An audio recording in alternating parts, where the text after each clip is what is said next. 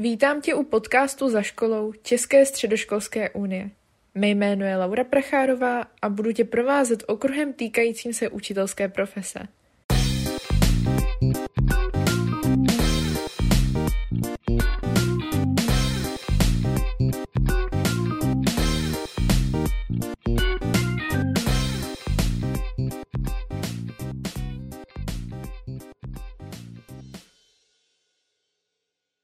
Dnešním hostem je Daniel Pražák, který je učitelem na Pražské základní škole, zároveň je součástí projektu Otevřeno a má svůj vlastní podcast Hovory z kabinetu, kde si povídá s jinými pedagogy o českém školství. Já začnu na začátek takovou rozehřívací otázkou. Proč jsi se stal učitelem? Uh, je to v zásadě moje oblíbená otázka, protože se na ní hrozně hezky odpovídá, popravdě. Já jsem měl to štěstí, že jsem chodil na nebojím se říct, školu snů na gymnázium přírodní škola a tam jsem si vyzkoušel kromě jiného vlastně spoustu typů práce s lidma. Jedna z věcí na přírodní škole eh, je, že do oktávy v nižších ročnících musí každý student odvést alespoň 10 hodin lektorských praxí, jestli si to pamatuju správně, možná si to pamatuju už trochu, trochu jinak, je to méně hodin. To znamená odučit nějaký hodiny v nižších ročnících. A tam jsem si vyzkoušel, že mě to baví. Kromě toho ta přírodní škola taky jezdí pravidelně do dětského domova v Pišelích, kde dobrovolničíme, pomáháme tam dětem třeba, nebo pomáhali jsme tam dětem s učením, hrajeme si s nimi a podobně. A já jsem si vyzkoušel, že je to něco, co mě baví, co mi dává smysl. A když jsem si pak dával přihlášku na vysokou školu, tak uh, pedagogická fakulta byla jasná volba. A kromě toho, uh, na to bych nechtěl zapomenout, tak já jsem tam potkal opravdu ty učitele s velkým U, jako, um, tak inspirativní lidi, že jsem si říkal, tak až budu velký, tak chci být jako oni tak doufám, že ještě nejsem úplně velký, protože uh, nejsem tak dobrý, jako, jako jsou tyhle učitele, ale snažím se na tom, na tom pracovat. Dobře. Čím vás ti, jak vy říkáte, učitele s velkým, s velkým inspirovali nejvíc? Uh, bylo to, bylo to asi tím, co všechno do toho dávali. A nebylo to jenom odučit si těch 45 minut, ale uh, jako fakt do toho dávali duši. Já, mm, to jsou takový, takový pojmy, který, když to teď někdo poslouchá, tak si říká, jo, tak hezký, no. To je tak jako dát tomu like na Facebooku. Uh, ale třeba jeden učitel, který zároveň uh, dostudovával matfis v té době, tak věnoval svůj čas místo učení se na zkoušku tomu, že s náma seděl a ještě s náma blbcema, který jsme jako na, na tu matiku fakt kašlali prostě. A to nebylo, že on by se nesnažil a a my jsme to nezvládali. My jsme to prostě nezvládali, protože jsme byli pubertáci. A, a on si s námi fakt dal tu práci a pak teprve šel domů a učil se. A ne, nebo to, že ty učitelé a často, často dělají různý víkendové akce navíc, a mimoškolní. A ty učitelé nejenom jako říkají, co se má dělat, ale jsou i tím vzorem, že se podle toho chovají. A když je nějaký konflikt, tak berou, berou toho studenta jako partnera, ne jako někoho prostě pod nima. Tak to jsou věci, které mě třeba hodně inspirovaly. Jedna, jedna konkrétní věc, na kterou jsem si vzpomněl dneska, uh, velmi inspirativní na panu řediteli Františkovi Tichým. Uh, co si já pamatuju z mojí docházky, tak on při obědě uh, si nesedal jako někam mimo studenty, ale my jsme vždycky seděli jako kolem něj a bavili jsme se a povídali jsme si a já jsem si říkal, to je prostě skvělý a zároveň nikdy uh, jsem ho nezažil, že by předbíhal. Jo, tako, taková ta klasika, prostě já jsem učitel, tak jdu dopředu. A hrozně mi to imponovalo. Tak jsem se stal učitelem a, a různě, různě, teď poslední tři roky učím na státní základce. No a najednou tam stojím v té jídelně s tím tátcem, jsem strašně unavený. Uh, prostě škola je plná hluku, ale já si jdu sednout do, tý, do toho kumbálku, který tam mají na ty obědy učitelé, protože potřebuji aspoň trochu toho ticha. A nebo uh, pospíchám, uh, pospíchám a obědovám třeba mezi hodinama, když mám volnou hodinu a teď koukám na tu frontu těch dětí a mám před očima toho Františka a říkám si, tohle přece nemůžu. ale zároveň potřebuju taky stihnout uh, se najíst. No. Tak je to těžký se přiblížit svým, uh, svým vzorům. Um, já děkuji za odpověď. Um, vy jste zmínil, že je důležité, aby ten učitel nebral toho studenta jako studenta, ale zároveň do jisté míry jako partnera, jestli jsem to dobře pochopila. Já se mm-hmm. chci zeptat, co pokládáte na komunikaci mezi studentem a učitelem za nejdůležitější? Je to právě tady tohle?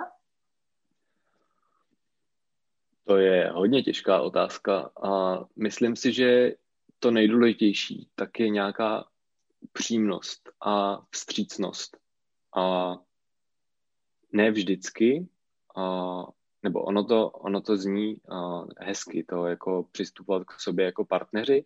A, na druhou stranu v našem školním systému a, já jsem ten, kdo má nějakou zodpovědnost za to, co se děje v té třídě a podobně. A, mm, ale neměl bych to podle mě dávat najevo. A, neměl bych uh, měl bych si vyslechnout vždycky názor toho, toho žáka nebo toho studenta a měl bych mu dát prostor uh, se vyjádřit a snažit se taky podle toho jeho názoru uh, třeba pak upravit svoji výuku. A každopádně vstřícnost, upřímnost, to jsou podle mě ty nejdůležitější věci v té komunikaci. Um, jakou váhu přikládáte zpětné vazbě v tomto směru? Pro mě je absolutně klíčová. A, a projevuje se to mimo jiné tak, že moje třída, kde jsem třídní, tak už mají trochu alergii, nebo dávají mi najevo, že vlastně ty zpětné vazby těch příležitostí už je moc, protože uh, já dělám to, že po každém tematickém celku uh, nejenom máme nějaké opakování, uh, mě moc nebaví psát takový ty klasické testy, nad kterými bych já pak musel sedět a odškrtávat, jestli A, B, C bylo správně. A součástí, součástí toho opakování je právě i to, že se ptám třeba, co, co jim vyhovovalo, nebo naopak, co bych měl zlepšit. A prost, vlastně prostor pro nějakou takovouhle a, zpětnou vazbu. A, a oni už jsou z toho trochu, trochu unavení. Na druhou stranu se pak třeba stalo, že po mně chtěli a, změnit že mi tam napsali něco prostě, že by potřebovali jinak a bylo to něco, co mě vlastně hodně nevyhovovalo. Ale říkal jsem si, tady je důležitý jim ukázat, že, uh, že to beru. A že to, co mi napsali, tak prostě uh, tomu přikládám tu váhu a pokoušel jsem se pak hledat nějaký kompromis vlastně mezi tím, o co si řekli oni a to, jak já můžu učit, jak já považuji za dobrý učit. A ten kompromis jsme snad našli. Dobře, mě by zajímalo, um, vzhledem k tomu, že nás poslouchají především středoškoláci, kteří třeba s tímhle často bojují a třeba mají učitele, kteří, kteří na tu zpětnou vazbu berou ohled, ale nemusí tomu tak vždy být. Tak by mě zajímalo, co byste poradil studentům, kteří mají právě ty učitele, kteří na tu zpětnou vazbu tolik ten ohled neberou, jak by s tím vlastně měli neúplně bojovat, ale co by se s tím měli snažit udělat, pokud jim třeba něco neúplně vyhovuje, ale zároveň nechtějí nebo stydí se to tomu učiteli na rovinu říct. Uh, myslím si, že chápu, že ne vždycky je člověk uh, v té pozici, že může přijít a na rovinu říct, um, má se to tak a tak. A často je tam obava z toho, jestli, nebo někdy tam může být obava z toho, jestli pak vlastně se tomu studentovi nevrátí v hodnocení.